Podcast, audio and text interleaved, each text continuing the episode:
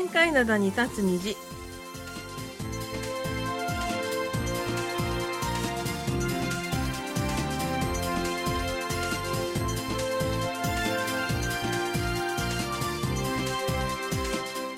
皆さんあにょがせよ2月15日水曜日の限界灘に立つ虹。隙間区とゆうちゃんもです、えー2月も半ばに入りまして晴天の日が続いています。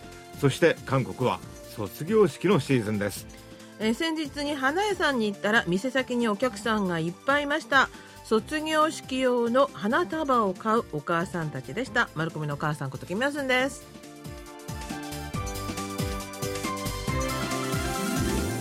日本はねうん。4月が新学期なので、はい。3月がはい。卒業シーズンですよね、そうですよね。で韓国は3月に新学期が始まるので、うん。2月に卒業式を行います。はい、あの今来る時も地下鉄の中で花束持ったご両親が多分お子さんの 卒業式行くんだろうなっていうのをうんうん。見かけましたが、あのねこの時期はねあのーどこかの学校の前を通ると、うん。はお花をねたくさん売ってる、あのー人たちがいるんですよ。はいそれを見るとあこの学校今日卒業式なんだなってわかりますよね。わかりますよね。はいで今年の卒業式3年ぶりにマスクなしの卒業式対面の卒業式が行われているんですが、あのーまあ3年ぶりのマスクなしとは言っても、まあ、写真を撮る時には外してもその他はマスクをしてるとかまだまだ皆さんね気をつけてるわけで、うんお祝いにやってきた家族はみんなマスクをしているとか、まあ、なかなか完全にマスクなしというわけにはいかないような雰囲気なんですけどね。うん。まああのねマスクしないで顔を出して写真撮ってもう一枚はうん。マスクして撮ってもいいんじゃないかなと思うんですよ、あであ後々ね。なるほどね。あそうか。コロナだったんだいな。卒業式。なるほどでねあ。の思い出になるじゃないですかあんまりいい思い出じゃないような気もしますけどね。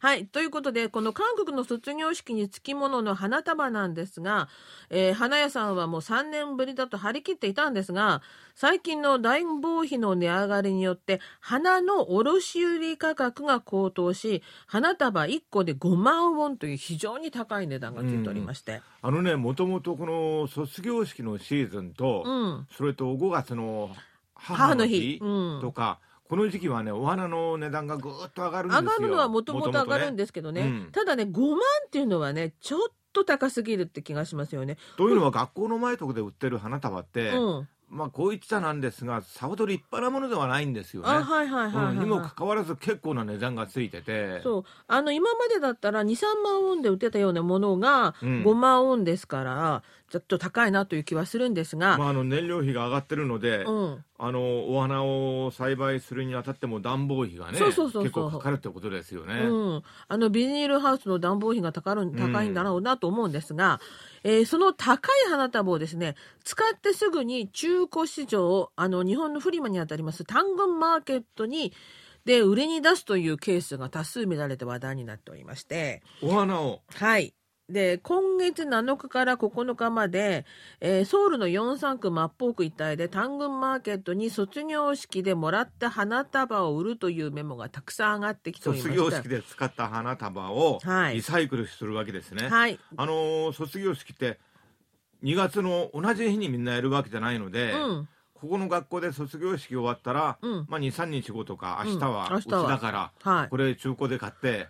使おうかって感じですか？はあ、あの、午後2時に1万5000ウォンで売るという内容をアップしたところ、10分後に取引完了。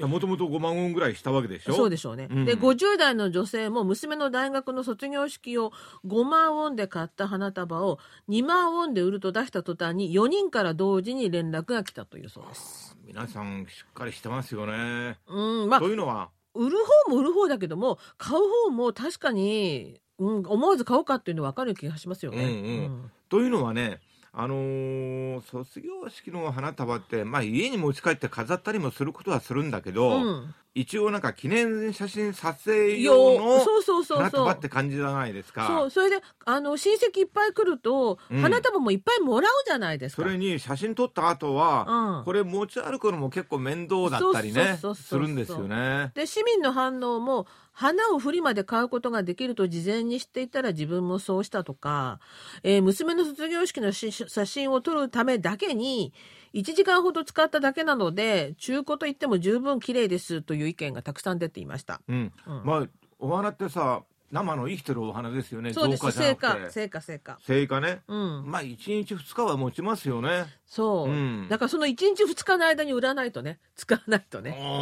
おー。もう 3, 3日になっちゃうともう枯れてきちゃうからね。まあ、とにかくこの花の値段が高いので、それでも卒業式に花束は欠かせないからフリマで売るってところがまあなんとも韓国らしい話いでした。や意外と日本でもなんかやってるかもしれませんねこれ。あ、そうですね。うん。3月になったらリスナーの皆さん周りにもしあったらぜひご連絡ください。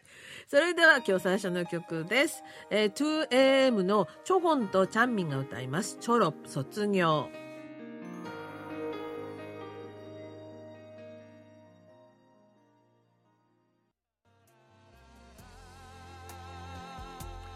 はい、2AM のチョゴンとチャンミンが歌いました。チョロップ卒業でした。それでは今日最初のお便りです。はい、えーラジオネームメミルチョンビョンさんからいただきました。マルコメさんアリスさんご機嫌いかがですか？今日はバレンタインデーですが韓国には7月14日にブラックバレンタインデーがあると随分前に聞きました。バレンタインデーにカップルになっても男性がちゃんとしてないとその日に女性が男性を振ってしまうという内容でしたがそんなことってありますか？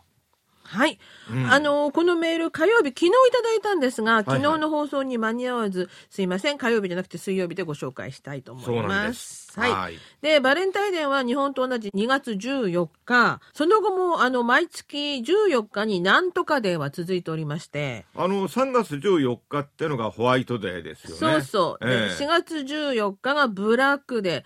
あの、ブラックデーというのは、えー、真っ黒な、真っ黒なジャージャー麺を食べる日なんですが、バレンタインデー、ホワイトデーに誰にももらえなかった男女が一緒にジャージャー麺を食べる日でございまして。はい。これってホワイトとブラックのなんかね。掛け合わせなんですかね？そうですね。えー幸い私あのお母さんからうんちゃんと義理チョコをいただきまして、はい。真っ黒なジャージャー麺は食べなくても済みそうですね。はいはい。それから、その後はですね、5月14日がローズデー、6月14日がキスデー、7月14日シルバーデー、8月14日グリーンデー、9月14日フォトデー、10月14日ワインデー、11月14日ムービーデー、12月14日ハグデー。なんかなもう、んかこれだけあるとね、うん。こじつけというかよくわかんないというか、うん、なんか反則のね広告の匂いがプンプンなんか商業的な匂いがしてきますけどね。ちょっとあのメムルジュンビョンさんね、うん。あのー韓国には7月14日にブラックバレンタインデーがあるとずいぶん前に聞いたというお話なんですが、うん7月14日はここではシルバーデーそうな。んです。あの男女がシルバーの指輪を交換する日ということ。あそういう意味なんですかそうなんです。だからこれわかるよね。10月14日のワインデーは一緒にワイン飲めばいいんだし、うん。9月14日のフォトデーは一緒に写真撮ればいいんだしそう。11月14日ムービーデーは一緒に映画見ればいいわけですそようそうそうそう。そう、で5月14日がローズデーだからこの日はねそのバラをね100本とか送るんだって。あそういうの結構ありますよね。とにかく韓国ってこういうなんかイベント大好きじゃないですか。多分あのメミル・ジョンミョンさん7月14日じゃなくて、うん。あのー4月14日のブラックデーのことなんではないかととは思うんですけどね、まあ、とにかく、まあ、韓国は女性がなんか上なのかなんかこういうイベントがいっぱいありましてね、まあ、だけどさ、うん。ほらあのちゃんとホワイトデーにお返ししないと、うん。男性がちゃんとねお返ししないとその日のうちに男性振られてしまうと。うんそれもまああるかなとも思いますけど。いう感じなんですかね。どうなんですかね。まあさすがにそこまでは冷たくないと思うんだけどな。はい、えーそれでは次のお便りです。えっ、と東京都の佐伯義則さんからおはがきでいただきましたえーこれあの新年にいただいたんですよね。聖ヘポンマにバズセヨって書いてあるんです。平成11年生まれの私は今年年男です。8月で24歳。だんだん周りから若いねと言われなくなる代わりに責任も出てくる年齢です。えー、24歳でも責任出てくるんだ。かわいそう。その中でもラジオを楽しみ、お手紙の送ることのできる程度の余裕を忘れないようにしたいと思います。1月3日の番組をポッドキャストで聞きました。クーヘインさんがチーフになられたとのこと。ラムちゃんさんは岡留さんが私の手紙を紹介なさった。その日に決まったニックネームですので、とても親しみがあります。大変な中だそうですが応援します。ということでありがとうございます。佐伯さんをはじめとしましてリスナーの皆さんからね、うん、えー、ラムちゃんことクエンチーフ、うん、応援のお言葉をメールをいただいております。本当もう頑張ってますよね。そうなんです。みんな最初のうちはちょっと心配したんですが、全然。結構バテないのかなと思うんだけど、うん、やっぱ若いのかな頑張ってますよね。もう全然平気な顔してるもんね。吹き飛ばすような、心配を吹き飛ばすような TV で、うんうん。いや、またね、激励のメールもう一個紹介します。はい、えー、ラジオネーム限界などに立つ虹。毎日かなりの時間を使って充実した内容にとても満足しております。これからもよろしくお願いします。日曜日も放送してくださればいいんですが。はい。あ、日曜日に限界など？をどうなんですかね。かねあの、日曜日は土曜日の K-POP インデックスの今、再放送を行っておりますので、はいはい、まあ再放送なのでできればちゃんと放送してくださいということだと思うんですがね、あの、予算の関係もありますので、もう少しお待ちいただければ、世の中が回復してくればね、このワールドラジオも回復していくんじゃないでしょうかね。はい。佐伯さんもね、いろいろと頑張ってくださいね。うん、はい。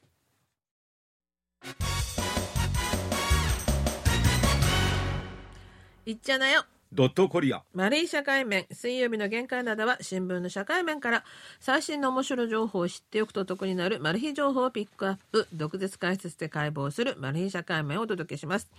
今日はですね、AI 人工知能の創造と問題点という話ですね。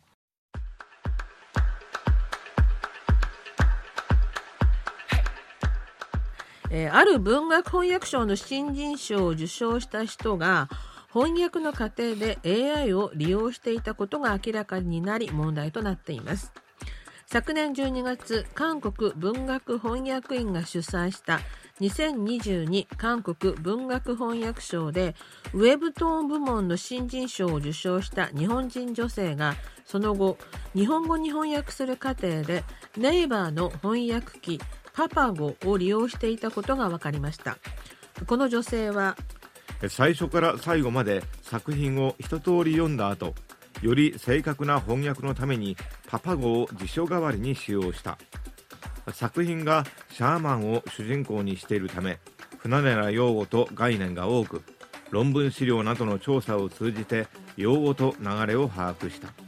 その後作品の流れに合わせて細部修正を加え翻訳を完了した。AI を利用した下役という認識はなかったと話しています、えー、今回の件に関して主催者側の韓国文学翻訳員の関係者は新人翻訳家の発掘という賞の趣旨に合わせて今後は AI など外部の力を借りずに自力で翻訳をするという規定を設け受賞作は確認を取るなどの制度的な保管を行うと述べています AI の能力は作曲の分野にまで進出しています。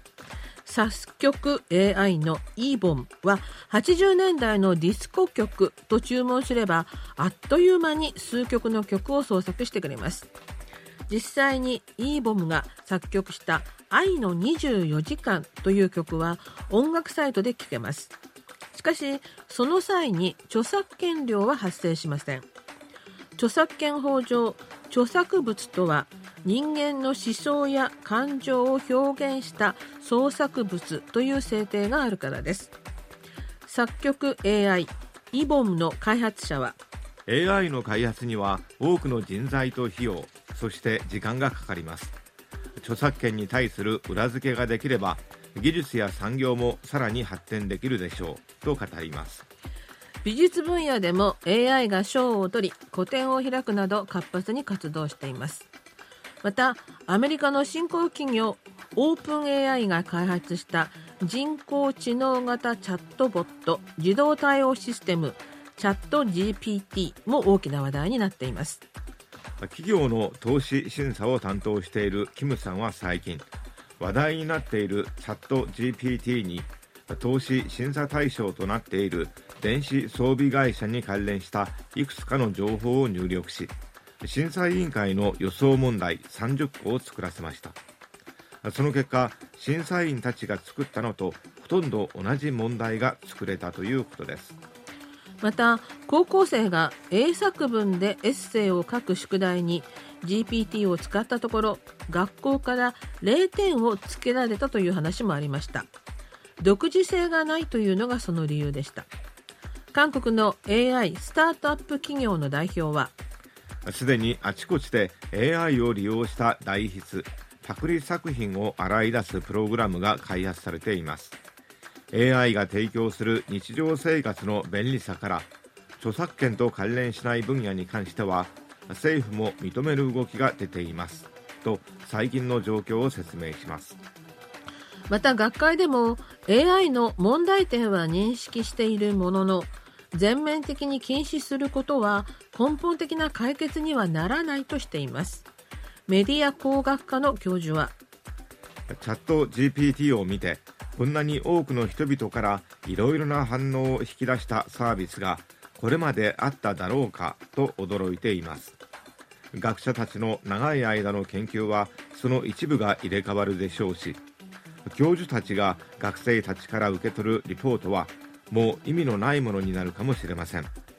さらには音楽を作詞作曲する人々の存在も危うくなるでしょう。これは単純に GPT により起こるいくつかの事例の話だけではありません。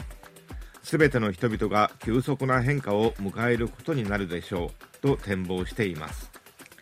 新しい時代の開幕がそこまで来ているようです。それでは今日の2曲目です。本ジニョンが歌います。サランウンコンニチョロン愛は花びらのように。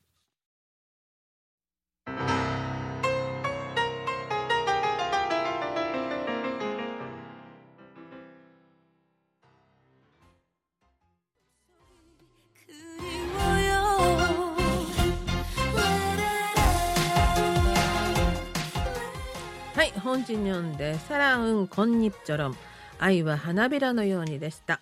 それでは後半のお便りご紹介します、えー、長野県の相馬秀樹さんからいただいたメール2通ちょっとご紹介したいと思います。まずやっちゃいました。今日25日の放送を聞き、アナオに投票することを忘れていました。すみません。やっちゃいましたね。昨年のアナオ、犬派、猫派、甲乙つけがたいと思っていたのですが、皆さんの投票も拮抗していましたね。私の決めていた優勝チームと MVP は、点点点点。今から言うのもなんなので控えます。投票して結果が出るまでのドキドキワクワク感、1年間お預けです。こればかりはね、うん、あのー、締め切りが過ぎてしまうと、うん意味がなくなってしまいますので、そうなんそれこそ、まあ、1年間お預けですね。ちょっとね。はい。で、あの一つ、あの、お知らせがありまして、あの、実は今年のアナオンのリスナーの皆さんからの投票数、ちょっと少なめだったんですね。で、うんうん、投票するのも3年ぶりなので、相馬さんのように忘れてしまった方も多かったのが。ではないんですかね。はい。それで、あのグヘンチーフ、チーフが、あの、勝った犬チームに投票してくださった方の中から、10人の方に抽選で記念品をお送りすることになっていたんですが、ね、はい。ところが、あの、犬チームに投票してくださった方全員で15人なんですよね。あなるほど。それで、15人全員に、犬チームに投票してきてくださった皆さん全員に記念品をお送りするということで。これはすごいラッキーですよね。はい、あの、ヘイチーフの太っ腹のあれが決まりまして。えー、まあ、太っ腹ね、いや、僕これで思ったんですけども、はい、まあ、猫チームにね、投票してくださった皆様にも、残念賞とか、ないのかな？さすがにそこまでは太っ腹のチーフも無理じゃないですかね。はいはい。それからもう一ついただいたんです。あの、相馬さんから。うん、えー、今年も2月17日がやってきます。おにぎりさんがお亡くなりになられて5年になりますね。より良い韓日関係を築こうと頑張っておられたさなかの突然の出来事に本当に驚きました。当時、小学5年生だった双子のお子さんももう高校生ですね。成長された姿を見られないのは無念だと思いますが、きっと天国から見守られていることでしょう。いや相馬さんね、おにぎりさんのこと、覚えていてくださったんですね。あの、実は先週、隙間さん全く同じこと言ってたよね。うんうん。で、あの、毎年2月になると思い出す思い出しますよ。隙間さんおっしゃってて、私4年に1回、東京オリンピックの時だけ思い出すんですよ。本当かよ。というのは、この、ピョンチャン冬季オリンピックの時でしたそうもんね。なのよ。はいオリンピックになると必ず思うんですけどね。だけどまあ、こうして皆さんにね、忍ばれてうん。おりましたので、はい。まあ、おにぎりもそういう意味ではね、そう、空の上で喜んでると思います。うんあの、韓国って、天国に行くとか空に行くとかじゃなくて、え、虹の橋を渡るって言うんですよね。あ、そうなんですか？はい。あの、に、あの、ペットなんかがな亡くなった時に、ペットじゃないだろ、今。いや、に、日本、人間でも虹の橋を渡っていくみたいな言い方をするんですよ、韓国って。へだから、おにぎりさんもきっと虹の橋の向こうでね、喜え。んいや、だで、けど俺初めて聞いた虹の橋。ラジオを聞いそれにてるんでないでしょうかあお。にぎりは虹の橋とあまり似合わないなええ結構タフな人間だったもんなということでございます。えそれではまた来週、水曜日のお相手は、隙間ことゆうちゃんもと丸亀の母さんことキムヤスンでした。 안녕히계세요